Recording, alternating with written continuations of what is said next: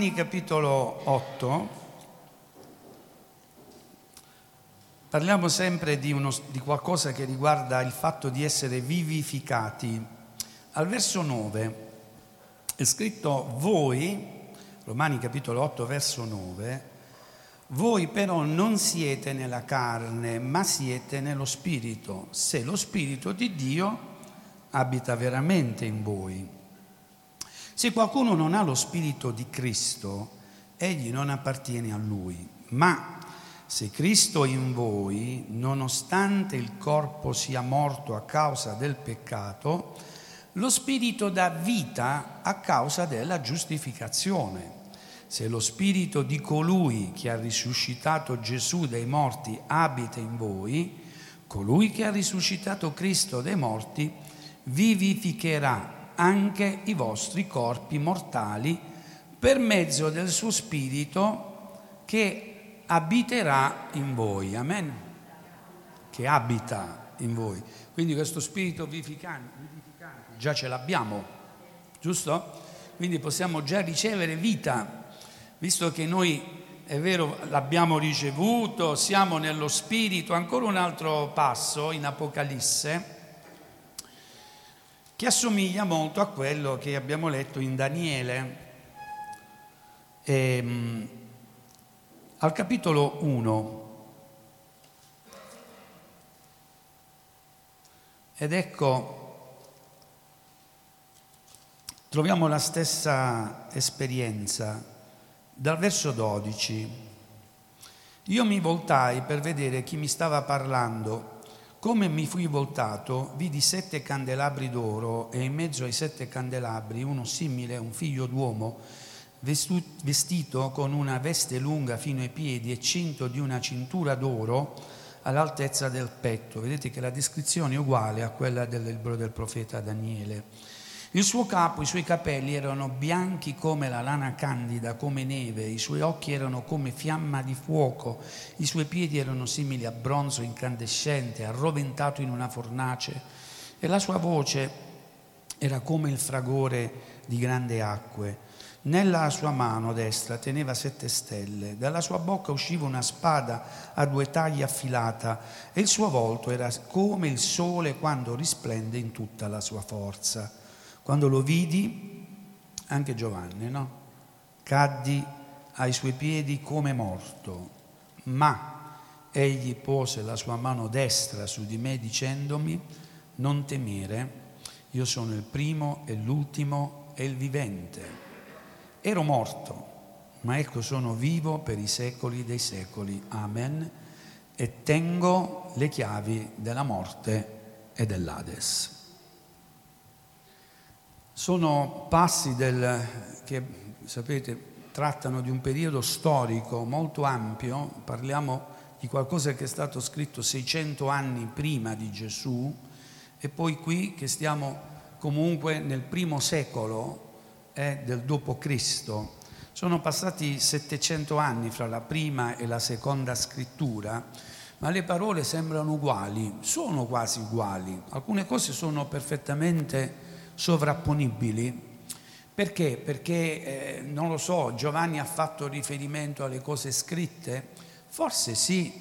Sapete che noi quando leggiamo la Bibbia, una parte della Bibbia rimane in noi come memoria, giusto? Perché è chiaro che se noi non leggiamo la Bibbia non conosciamo i pensieri di Dio. Ancor prima di ricevere rivelazioni celesti, che come abbiamo letto in Daniele rischieremmo di non comprendere, abbiamo bisogno invece prima di tutto di ricevere, o meglio di possedere, direi così, un vocabolario per comprendere quello che ci viene detto. E questo vocabolario dove lo acquisiamo? Come facciamo a fare in modo che entri in noi? Quando si impara una lingua, dopo averla imparata, sui termini non si torna tanto spesso per comprenderne il significato, perché ormai è entrata a fare parte di noi. Per noi una sedia è una sedia, non abbiamo bisogno di intervenire sulla nostra mente per ricordare il significato di sedia. Insomma, se un linguaggio entra a far parte della nostra vita, noi ce ne accorgiamo per il fatto stesso che pensiamo in quella lingua.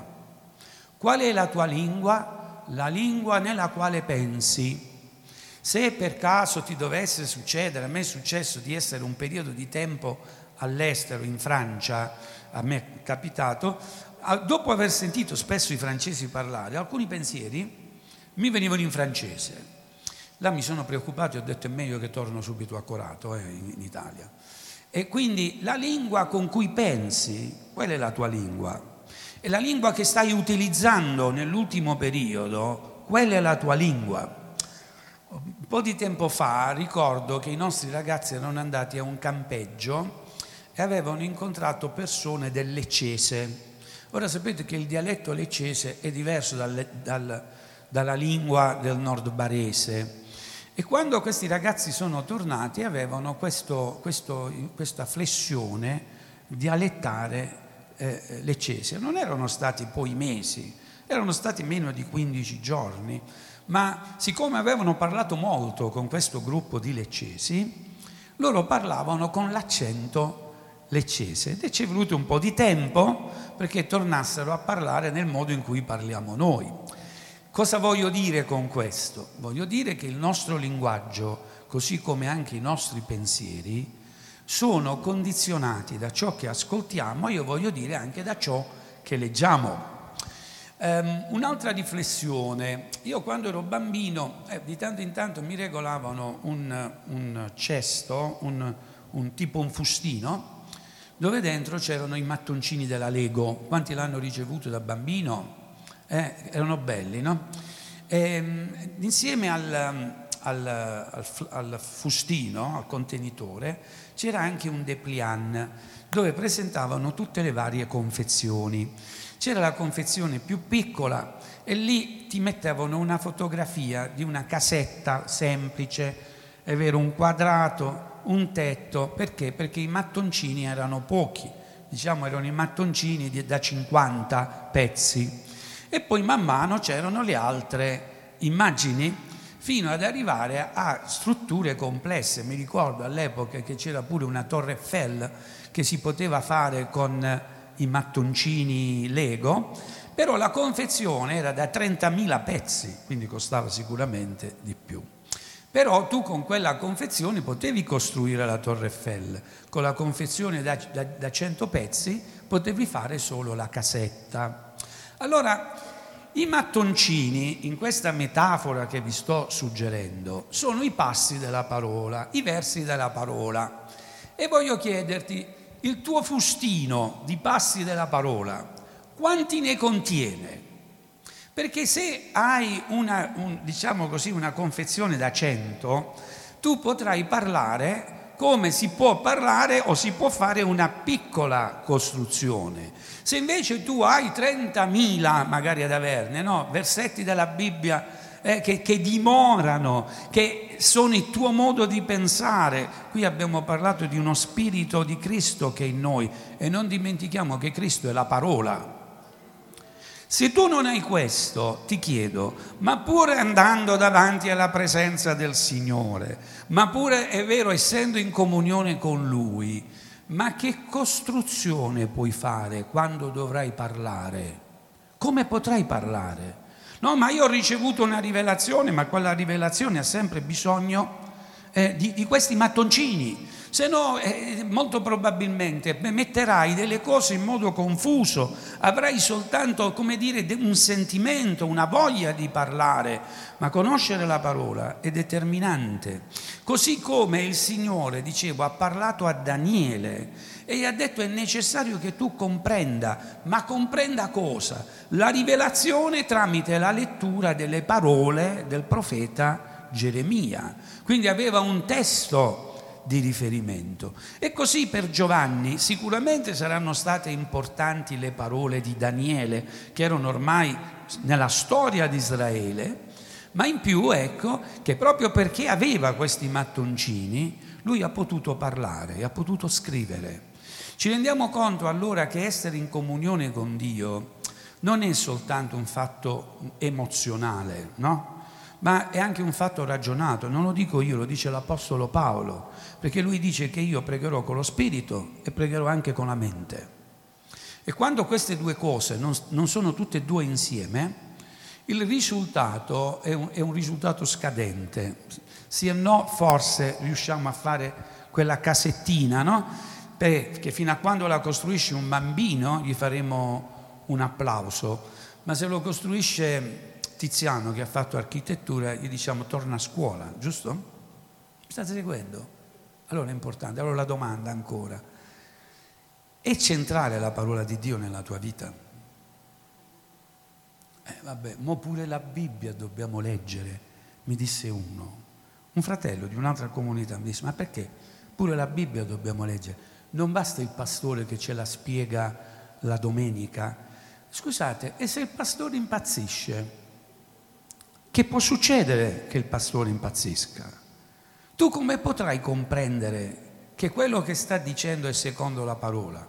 Allora subito lui si è schermato tramite lo spirito, perché lo spirito mi fa sentire se una cosa è da Dio o una cosa non è da Dio. Sono d'accordo, è vero, ma il Signore ti parla e quindi puoi comprenderlo solo se tu conosci la parola del Signore. Con questo non sto dicendo che dobbiamo tutti diventare, è vero, esperti, non so, di teologia, non è questo il senso. Ma vedete, parlare della centralità della parola significa veramente metterla al centro, ma di che cosa? Sapete, prima di tutto, noi siamo persone che hanno dei rapporti sociali. Oggi non vi dovevo dire questo, ma ve lo voglio riproporre. Mettere al centro la parola significa mettere l'altra persona con la quale noi abbiamo un rapporto in modo equidistante alla parola. Tanto siamo vicini noi alla parola e dobbiamo parlare agli altri presupponendo e desiderando che altrettanto siano loro vicini. E chi li avvicina alla parola è la tua relazione. Se tu sei lontano dalla parola, tu rendi lontano dalla parola anche gli altri. E questo nella predicazione, questo nei rapporti della comunità, nei rapporti nel mondo e nella società. La parola centrale significa che al centro, in modo equidistante, fra me e l'altra persona, in mezzo c'è la parola. Per questo parlerò come la parola parla. Chiaro questo passaggio? E nel rapporto con Dio. Tu non sarai mai più vicino a Dio di quanto tu non lo sia la parola. Se vuoi essere vicino a Dio, va bene, devi essere vicino alla parola. Anche lì la distanza fra te e Dio ha un punto mediano, che è la parola. Tanto sei vicino alla parola, tanto sei vicino a Dio. Perché sto dicendo questo? Perché guardate, dopo aver letto tante volte la Bibbia, ormai della Bibbia nel mondo cristiano e ancor prima nel mondo ebraico si parla da millenni. Da quanto tempo noi abbiamo le Bibbie aperte?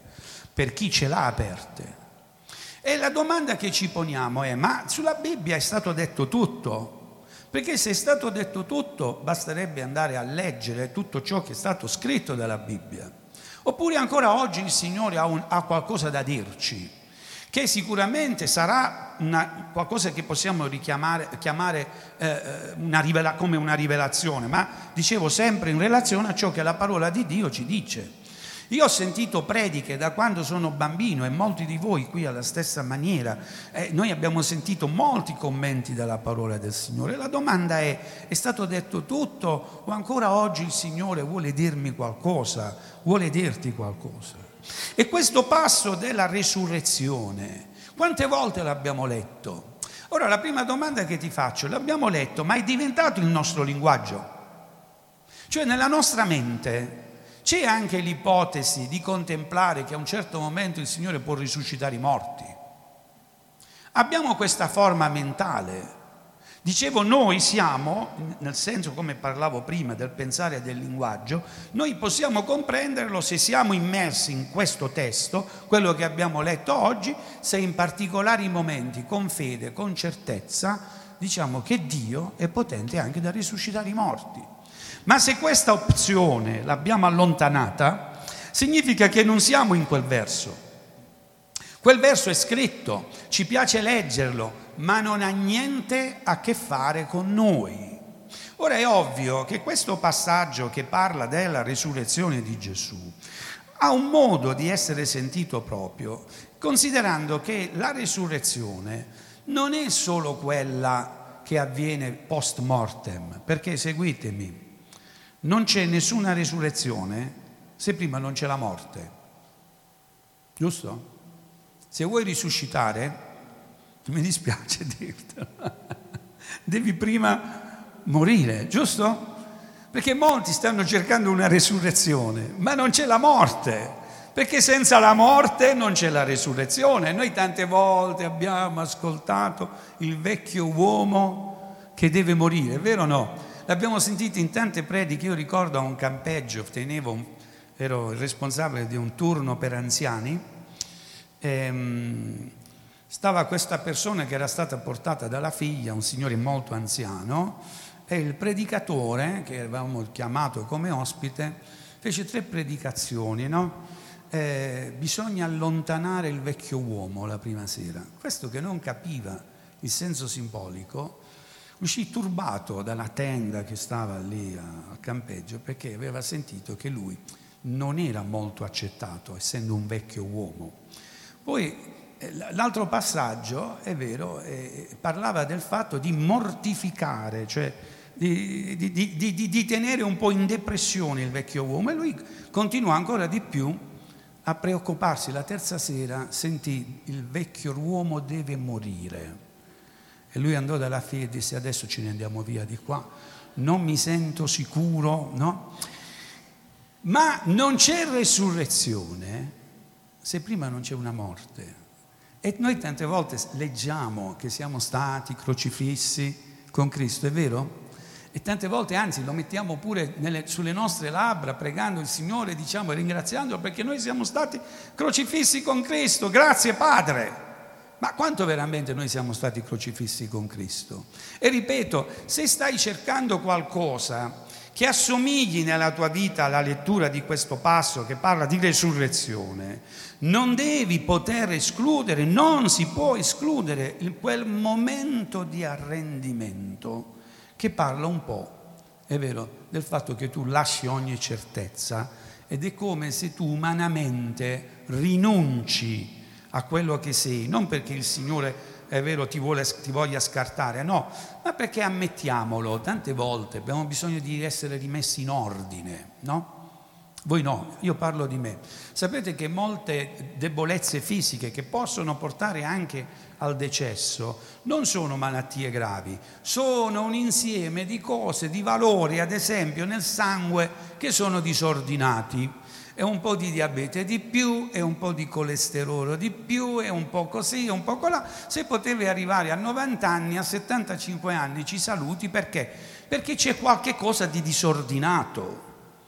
E lasciare che il Signore adesso nella nostra vita venga a mettere in ordine le cose, beh, sapete, è il vero punto del successo dell'uomo. Dire: Signore, tu sei il mio medico, non soltanto sotto l'aspetto fisico, ma anche sotto l'aspetto morale, sotto l'aspetto spirituale prima di tutto. Vieni, Signore. Noi cantiamo Tu sei il Re, è vero o no? Quante volte l'abbiamo cantato, Tu sei il Re? Sta di fatto che questo Re tante volte noi lo invochiamo, ma lo vogliamo tenere fuori. Tante volte noi non facciamo nostre le parole del Salmo, che dice, Salmo 24, porti, alzate i vostri frontoni, il Re di gloria entrerà. Chi è questo Re di gloria? Il Re forte, potente in battaglia, egli è il Re di gloria. E quindi il Re Davide, che raffigurava Cristo, finalmente entra a Gerusalemme, e quindi il Signore deve entrare nella tua vita. Possiamo dire amen. Ma è così difficile tante volte arrendersi. Io avrò cantato con piacere moltissime volte quel canto Io m'arrendo ognor, no? E quell'ognor non è fare l'ognorri, e ognor significa sempre. Signore, io mi arrendo sempre. E perché mi arrendo sempre? Ora io faccio una mia valutazione, poi tu puoi fare la tua per la tua vita, perché mi sono accorto, così come abbiamo letto, che l'unico atto vivificante per la mia vita è il tocco dell'Onnipotente. Solo quando il Signore mi tocca, io sento la sua presenza e mi sento rigenerato. E allora questa mattina, forse insieme a te, io sono alla ricerca del tocco della mano del Signore. Prima di tutto la storia del miracolo ci dice che una donna nella città di Nain, non molto distante da Nazareth, stava portando alla sepoltura suo figlio.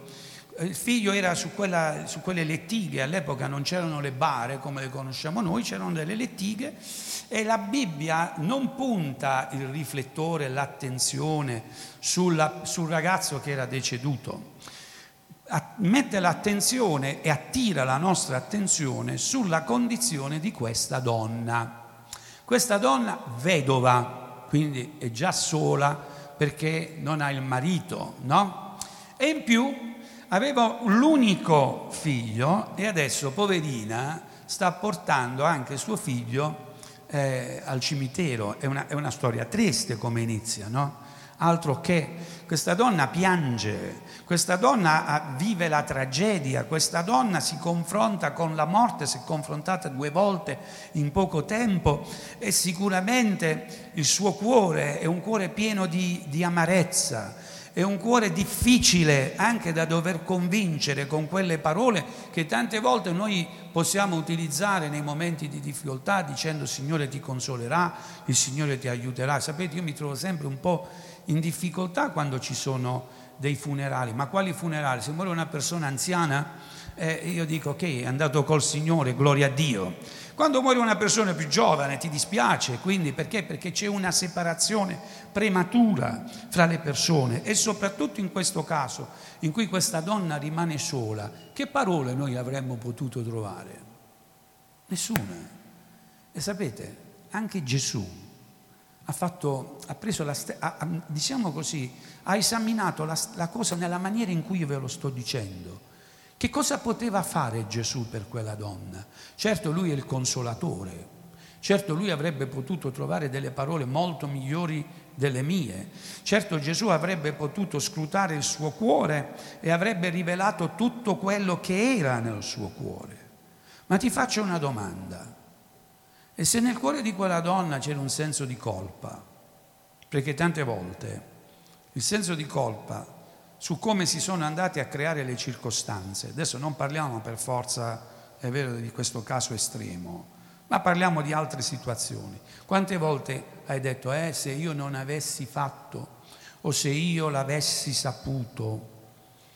In questo periodo, quelli che hanno preso il Covid hanno detto, se avessi saputo mi sarei protetto di più. E magari se è stata, non so, la moglie a dire al marito lascia stare quella mascherina, quella donna ha il senso di colpa, giusto o no? No, non è così. Io penso che sia così. E nell'educazione dei figli, come mai questo figlio ha preso questa strada così strana? Come mai in casa mia oggi mi trovo ad avere divisioni? E quante volte noi in quei momenti cosa diciamo? Se avessi saputo a quell'epoca avrei preso altre decisioni, ma non si può tornare indietro sulle decisioni. E questo, vedete, in questo passo io noto una sensibilità da parte di Gesù di intervenire nei confronti della donna, non rivelando quello che era nel suo cuore. Perché sapete, chi è davanti a Dio perfetto? Nessuno. Sicuramente quella donna avrà fatto pure i suoi errori. Sarebbe stato facile fare un elenco, il listino, il catalogo degli errori e dire questo dipende da quest'altro problema, come hanno fatto gli amici di Giobbe, ricordate? No, Gesù vide, è scritto, la sofferenza di questa donna e lui era a capo era in testa a un corteo di gioia che incrocia questo corteo di dolore. Va bene, è un po' la metafora della vita. Ieri abbiamo fatto un matrimonio, no? E quindi quello è un momento di gioia, ma cosa dice l'Ecclesiaste? C'è un tempo per ridere e un tempo per piangere. Poi c'è pure un tempo per stare lontani e poi dice che c'è anche un tempo per abbracciarci, sapete? Speriamo che arrivi subito. Insomma, la vita ci presenta questi scenari ed ecco che proprio in senso fisico, plastico, questi 2 cortei si incrociano, si scontrano quasi, ed ecco che da una parte c'è il pianto e dall'altra parte c'è la gioia, da una parte c'è la sconfitta e dall'altra parte c'è la vittoria, da una parte c'è la disperazione, dall'altra parte sono pieni di speranza. Avete notato che quando ci sono i funerali nei paesi dove c'è ancora il corteo, nelle grandi città adesso non si fa più, quando tu senti che sta per arrivare un funerale, che cosa fai se stai con l'automobile? Cerchi di prendere un'altra strada, perché adesso questi mi bloccano. Gesù avrebbe potuto pure dire: prendiamo un'altra strada, questi stanno piangendo, noi stiamo ridendo, no? Invece no, va incontro e ferma, blocca quel corteo. Provate a immaginarla questa scena, no? Gesù che si mette davanti alla bara. A me piace molto un'immagine di tanti anni fa, purtroppo ormai, che non ha avuto un seguito importante, è accaduto in Cina, in piazza Tiananmen. Qualcuno ricorda di quel ragazzo che si è messo davanti al carammato? Ce lo ricordiamo. Quello non si sa che fine ha fatto, Compra tu i televisori cinesi, compra. Quello non si sa che fine ha fatto, quel ragazzo, Come anche altri che hanno parlato del Covid senza avere l'autorizzazione per parlare. Insomma, quella è una dittatura, però sta di fatto che il suo atto volitivo lo spinse a mettersi davanti al carammato. Ora, per noi, la morte non è come un carammato. Chi può fermare la morte? Tu riesci ad ostacolare la morte. È come un carammato davanti al quale ti devi mettere, tu rischi in un certo senso di essere psicologicamente travolto, ma Gesù, che è l'Iddio, è vero, nell'Antico, nel Nuovo Testamento, l'Iddio della gloria, colui di cui abbiamo letto: io ho le chiavi della porta dell'Ades, si mette davanti a quel carammato, blocca questo corteo funebre, si avvicina alla donna e dice: donna, non piangere. Io vorrei che questa mattina il Signore possa dire a tutti quanti noi, perché forse qualcosa per cui siamo rattristati ce l'abbiamo, no? Che possiamo ascoltare tutti con il nostro nome: Aldo, non piangere. Voi non potete mai sapere una persona quali difficoltà stia vivendo, no? Come fai? Il Signore le sa. Però una cosa anche abbiamo cantato: Dio è fedele. C'è il momento in cui il Signore si avvicina e ci dice: non piangere, io sono qui, io sono presente nella tua vita. E gloria a Dio, Gesù toccò la bara, questa lettiga, e disse al ragazzo: giovanetto, ragazzo, io ti dico, alzati. E il ragazzo si alzò e iniziò anche a parlare. Ora torniamo a quello che dicevo prima: il parlare è facoltà degli uomini vivi. Avete mai sentito il morto che parla? Non so, in qualche gioco l'ho sentito, no? Ma il morto non parla, il morto non può fare niente, il morto è statico, e la cosa che sicuramente non può fare è parlare. Ora, senza voler giudicare nessuno, io sono costretto a parlare, no? Però mi chiedo, se non avessi questa costrizione ministeriale, quanto parlerei agli altri di Gesù? Anche circa il glorificare il Dio, Davide dice: non sono i morti quelli che glorificano il Signore, giusto? Quindi tutto ciò che respira lodi l'Eterno. Tu stai respirando, dovresti glorificare il Signore. E quale maniera migliore di glorificare il Signore se non quello di portare la parola alle persone, dare questo Evangelo, questa buona notizia? Ma se tu non senti il fuoco, se nella tua vita in senso spirituale le vene non stanno così, il cuore non sta pompando nelle vene, tu sai da cosa te ne accorgi che non stai tanto funzionando la tua vita spirituale? Quando ti accorgi di rinunciare o di non sentirti capace di parlare agli altri. E tante volte il fatto di non sentirsi capaci può derivare dalle esperienze del passato. Cioè, Ma sto vivendo io così tanti problemi. Immagino, non so, un imprenditore che ha problemi economici. Che fa? Va un altro non credente e gli dice: non ti preoccupare, il Signore ti benedirà. E tu inizi a pensare: ma io prima di tutto ho bisogno io di benedizioni, giusto? E siccome magari sono un po' di anni che le cose non vanno bene, che faccio? Chiudo le labbra. Sapete, questo è un sintomo di morte, come è scritto: tu hai l'apparenza di essere vivo, ma in realtà sei morto. E deleghiamo alle funzioni, ai riti religiosi, deleghiamo sempre a una struttura che è altro da noi il fatto di parlare. Ora sentite, quando l'apostolo Paolo parlava e parlava di libertà, alcune volte l'ha fatto mentre era in prigione. Anzi, dalla prigione ha iniziato a glorificare il Signore. E oggi manca questa gloria, cioè questa lode a Dio, questa adorazione.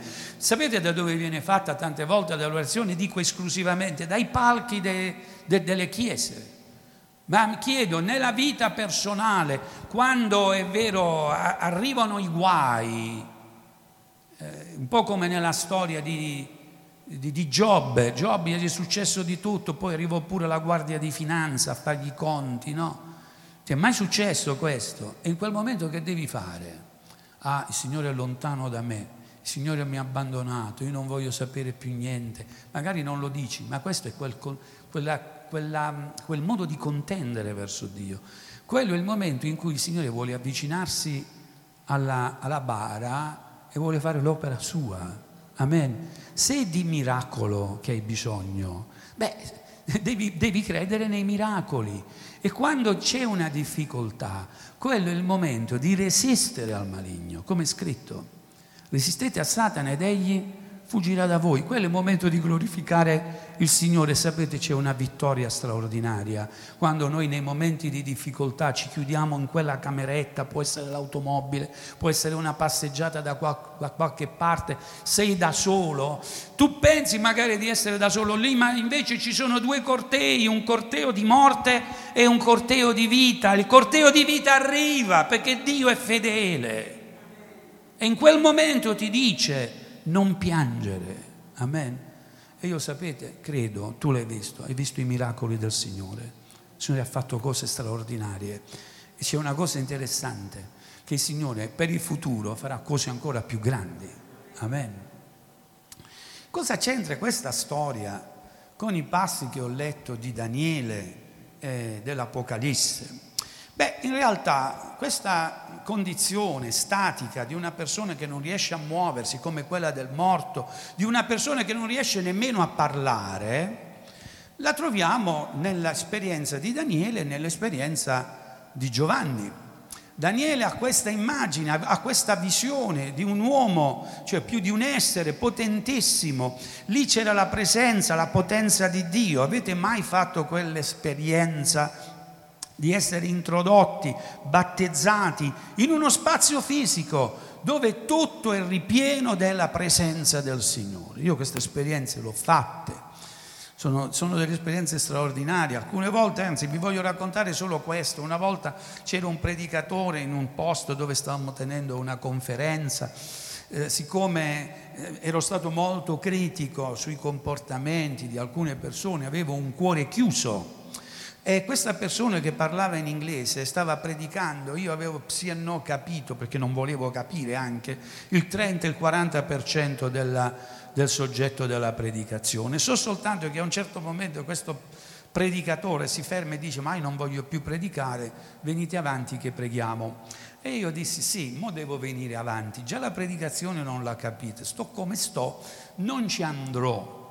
Ma a un certo momento, come una mano che mi spingeva da dietro, sono andato e è avvenuta una cosa strana, perché questo predicatore, fate conto, voi vedete che a terra ci stanno queste righe più scure, aveva detto: sentite, io per farvi comprendere quello che vuole fare il Signore, ti dico vieni avanti, perché da questa linea qua c'è la benedizione e da quella linea indietro non c'è. Ora immaginate come la penso io, no? Dissi: sì, pure il geometra si è messo a fare il Signore. Ma che vi devo dire? Quella mano mi spinse E una cosa interessante, no? Immaginate questa linea, io mi mettevo qua e così come abbiamo letto iniziavo pure a tremare davanti alla presenza del Signore, tornavo indietro e non succedeva niente. Chiamai un altro fratello che mi accompagnava e diceva: "Vada, vieni a fare questa esperienza". Pure lui fece la stessa esperienza, no? Ci sono momenti in cui il Signore agisce come vuole. Sapete, noi non siamo nessuno per dire: "Signore, ma non mi piace come stai agendo". Qualcuno potrebbe dire: ma il Signore, dovendo dare una rivelazione, c'era bisogno di arrivare con tutta questa potenza tale da far cadere a terra come morto tanto Daniele quanto Giovanni? Insomma, dicevo prima che per una risurrezione ci vuole prima una morte. Se io vado con il mio orgoglio, con la mia intelligenza, no? Con il mio saper fare davanti alla presenza del Signore, sapete, il Signore mi dice: ma che peccato, sei venuto in modo sbagliato, io ti volevo abbondare, no? Ti volevo abbondare, volevo darti cose straordinarie, tu invece sei già venuto ricco per conto tuo, così come è scritto alla chiesa di Laodicea: tu dici di essere ricco e dici che mi sono arricchito, invece tu sei cieco, povero, nudo, vieni da me e compra da me dell'oro affinato col fuoco, un collirio per ungerti gli occhi, un vestito perché non appaia la tua nudità. Cari nella grazia, davanti alla presenza del Signore andiamo con gioia, ma sappiamo anche che il nostro Dio è un fuoco consumante, amen? È un fuoco consumante. E quindi ecco che questi uomini hanno fatto un'esperienza, la gloria di Dio, la presenza di Dio si poteva tagliare come con il coltello, la sentivano sul loro corpo, sulla la loro pelle, era così forte che a un certo momento non sono rimasti nemmeno in piedi ed ecco che sono caduti, sono come morti davanti alla presenza del Signore. Ora io non so se tu vuoi fare questa esperienza. Se tu hai mai detto: Signore, voglio morire, non nel senso fisico, ma Signore, agisci come meglio credi.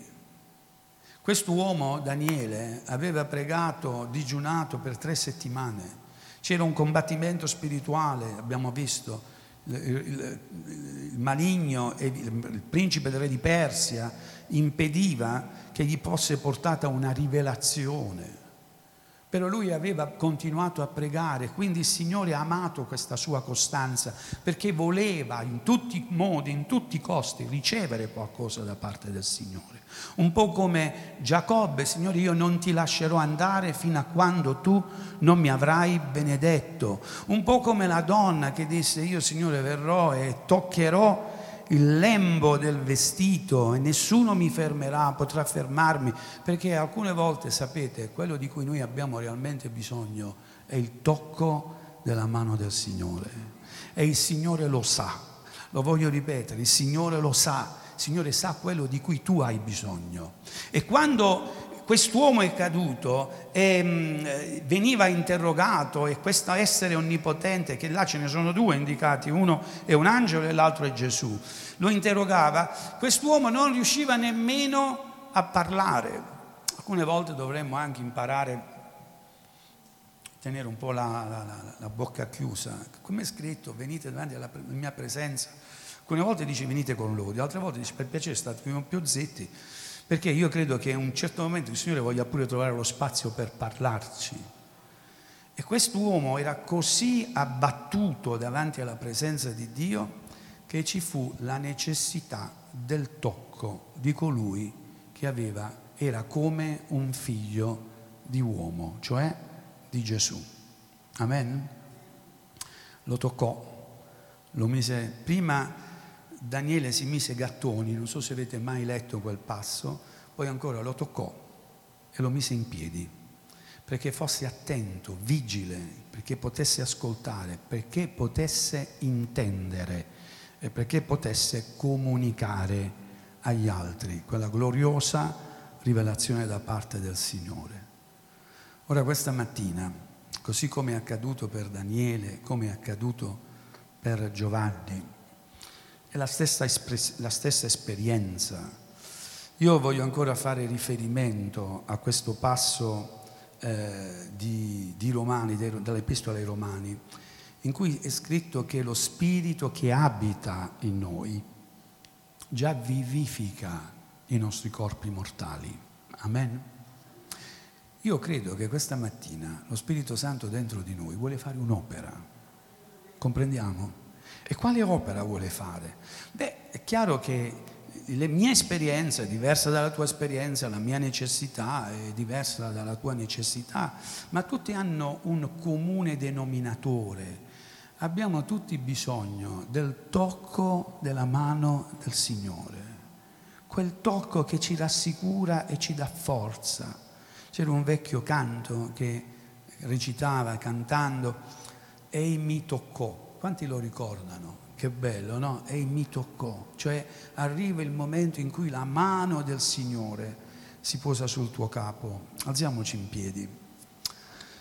Così questa mattina incontriamo il corteo di gioia. L'autore dell'Epistola agli Ebrei dice che noi facciamo parte di quel corteo, è una schiera dei primogeniti, di quelli che appartengono al Signore. Caro fratello, cara sorella, caro amico, cara amica, voglio dirti che il tuo nome è un nome conosciuto nella presenza del Signore. Non dire più "il Signore si è dimenticato", non dire più "forse è una mia condizione sbagliata". Quando interviene il Signore non ha chiesto, ecco, alla donna di che cosa è morto questo ragazzo. Non è andato lì a fare un'analisi, è vero, di tutto quello che era accaduto prima, ha visto soltanto la sofferenza. E quest'oggi io so che il Signore vede le mie necessità, le tue necessità, vede anche le sofferenze. Voglio pregare questa mattina per quella sofferenza così, diciamo così, sottile e profonda, di quando derivante, causata dal maligno, che cerca di portare un sentimento di morte nei rapporti. I rapporti, che sapete, non c'è cosa più bella nella propria casa di avere i figli e vedere l'unione nella famiglia. Amen? Quanti sono d'accordo su questo? Che bello lì quando tutti possono dire, ecco, siamo insieme davanti alla presenza del Signore. In questo periodo anche le necessità lavorative portano alcuni ragazzi a essere lontani fisicamente da noi, e grazie a Dio perché li possiamo contattare con i mezzi elettronici, ma quello che è importante, cari nella grazia, che rimanga saldo quel collegamento spirituale. Amen? Che tutti continuino a dire: noi facciamo parte della famiglia dei santi, che apparteniamo al Signore. Nessuno, e lo dice Gesù, chi divide ciò che Dio ha unito è sotto un giudizio. Lo devo ripetere: chi divide ciò che Dio ha unito è sotto un giudizio. E se questo è valido per il matrimonio, immaginate quanto di più è valido per il rapporto genitori-figli. Chi tocca questa unione, chi mette i figli contro i genitori, chi mette i genitori contro i figli, è dal maligno. D'altronde Satana è l'accusatore, ma diavolo significa colui che divide. Allora è un po' come tante profezie nell'Antico Testamento che ci dicono che il Signore fa tornare i figli ad Israele, amen? Anche chiamandoli dalle parti più lontane. Questa mattina voglio dirti: confida in Dio, perché i miracoli di resurrezione il Signore li può fare, amen? E allora lascia che oggi il Signore tocchi questa lettiga, questa barella su cui sembra che ormai non si possa fare più niente. Di no al maligno. Io continuo come Daniele a lottare in preghiera, perché so che arriverà una parola dall'alto, so che arriverà colui che porterà una soluzione, so che arriverà colui davanti al quale magari io cadrò, perché dovrò ammettere dei miei errori, ma mi toccherà e mi metterà in piedi. Amen? Quanti questa mattina hanno bisogno di una preghiera in questo senso? Teniamo alzata la mano. Signore, Tu conosci, gloria al Tuo nome, Signore. Glorifichiamo il nome del Signore, glorifichiamo il nome del Signore.